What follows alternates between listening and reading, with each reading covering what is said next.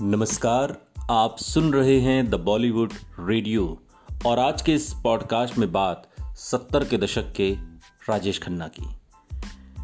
जैसे जैसे साल 1970 आगे बढ़ा, राजेश खन्ना ने गजब की उड़ान भरी। अब तक उनकी कामयाब फ़िल्मों, मसलन आराधना, दो रास्ते, डोली, बंधन ने जहाँ उन्हें एक स्टार के रूप में स्थापित किया था, वहीं निर्देशक आसित सेन की दो फ़िल्मों खामोशी और सफ़र में वो एक गंभीर और संवेदनशील अभिनेता के रूप में अपनी प्रतिभा सामने ले पाए। खामोशी मशहूर बंगाली साहित्यकार आशुतोष मुखर्जी की कहानी नर्स मित्र पर आधारित थी। इस फ़िल्म में राजेश खन्ना ने एक संवेदनशील लेखक और कवि की भूमिका निभाई जो दिमागी असंतुलन का शिकार है।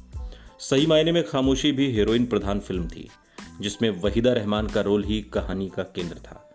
लेकिन अपने किरदार के लिए राजेश खन्ना ने अपनी उन अदाओं का इस्तेमाल नहीं किया, जिन्हें देखने अब दर्शक थिएटर तक आ रहे थे।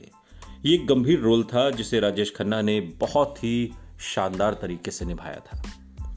खामोशी बॉक्स ऑफ़िस पर ज़्यादा नहीं चली, लेकिन अलग तरह का रोल करने की एक सुपरस्टार की इस कोशिश की जमकर तारीफ़ हुई। फ़िल्म का सबसे यादगार पहलू गुलजार के लिखे बेहतरीन डायलॉग और खूबसूरत गीत थे।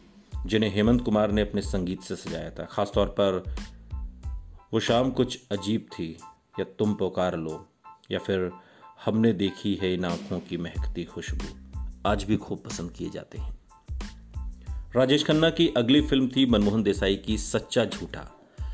ऐसा लग रहा था जैसे राजेश खन्ना फ़िल्म खामोशी की गंभीरता और यथार्थवाद को बैलेंस करने की कोशिश कर रहे हैं। फ़िल्म में राजेश खन्ना ने डबल रोल निभाया था और यह फ़िल्म उनका ट्रंप कार्ड साबित हुई। फ़िल्म की कहानी सीधे सच्चे गाँव के भोला और शहर के चालाक मुजरिम रंजीत की थी, जिनकी शक्लें एक थी। भोला अपनी बहन की शादी के लिए पैसे कमाने शहर आता है और शहर में उसकी मुलाकात रंजीत से होती है। रंजीत अपने हमशक्ल भोला को ट्रेनिंग देकर अपनी जगह रख देता है।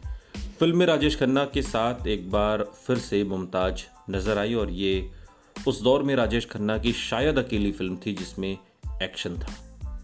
फ़िल्म में राजेश खन्ना एक्शन एक्शन के जो सीन थे, उन दृश्यों में बहुत ही असहज नज़र आते थे।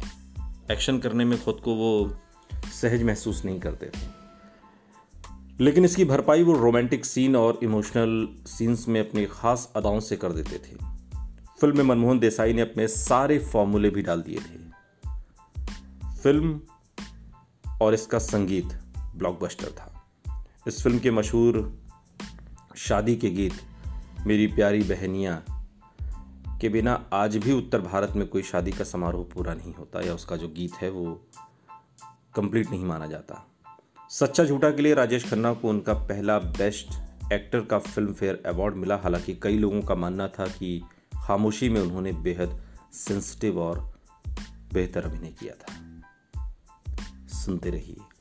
द बॉलीवुड रेडियो सुनता है सारा इंडिया।